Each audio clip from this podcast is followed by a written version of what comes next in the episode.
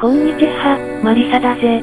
今回は、オーストラリアの中国化について、話したい。ソースは、スカイネットオーストラリアだ。数ヶ月前に、オーストラリアの議員が、スパイ容疑を激しく疑われた。結果は詳しくはわからないが、スパイリング、と呼ばれる、中国政府によるスパイ組織が、実在することがはっきりしてきた。スパイリングはオーストラリアの議会や警察組織にまで入り込んでいて、とても難しい状況にあるのだぜ。警察署が中国の国旗を掲げたりと、あからさまな中国政府の影響が見て取れる。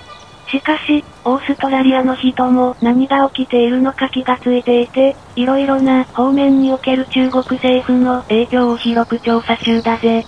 知らない方もいるかもしれないから説明するが、中国の会社は、海外において展開するとき、様々な情報を中国政府に流すことが義務付けられている。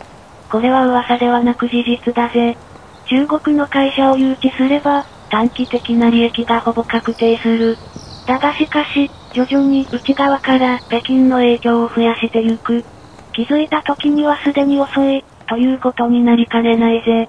特に司法を握られたら、もはや一国の終わりかもしれない。はっきりと書いておきたいが、中国人が悪いのではなくて、悪いのは中国の政府だぜ。そして、中国の会社は、本質的に政府の参加にある。独立している、という人は、おそらく間違っているぜ。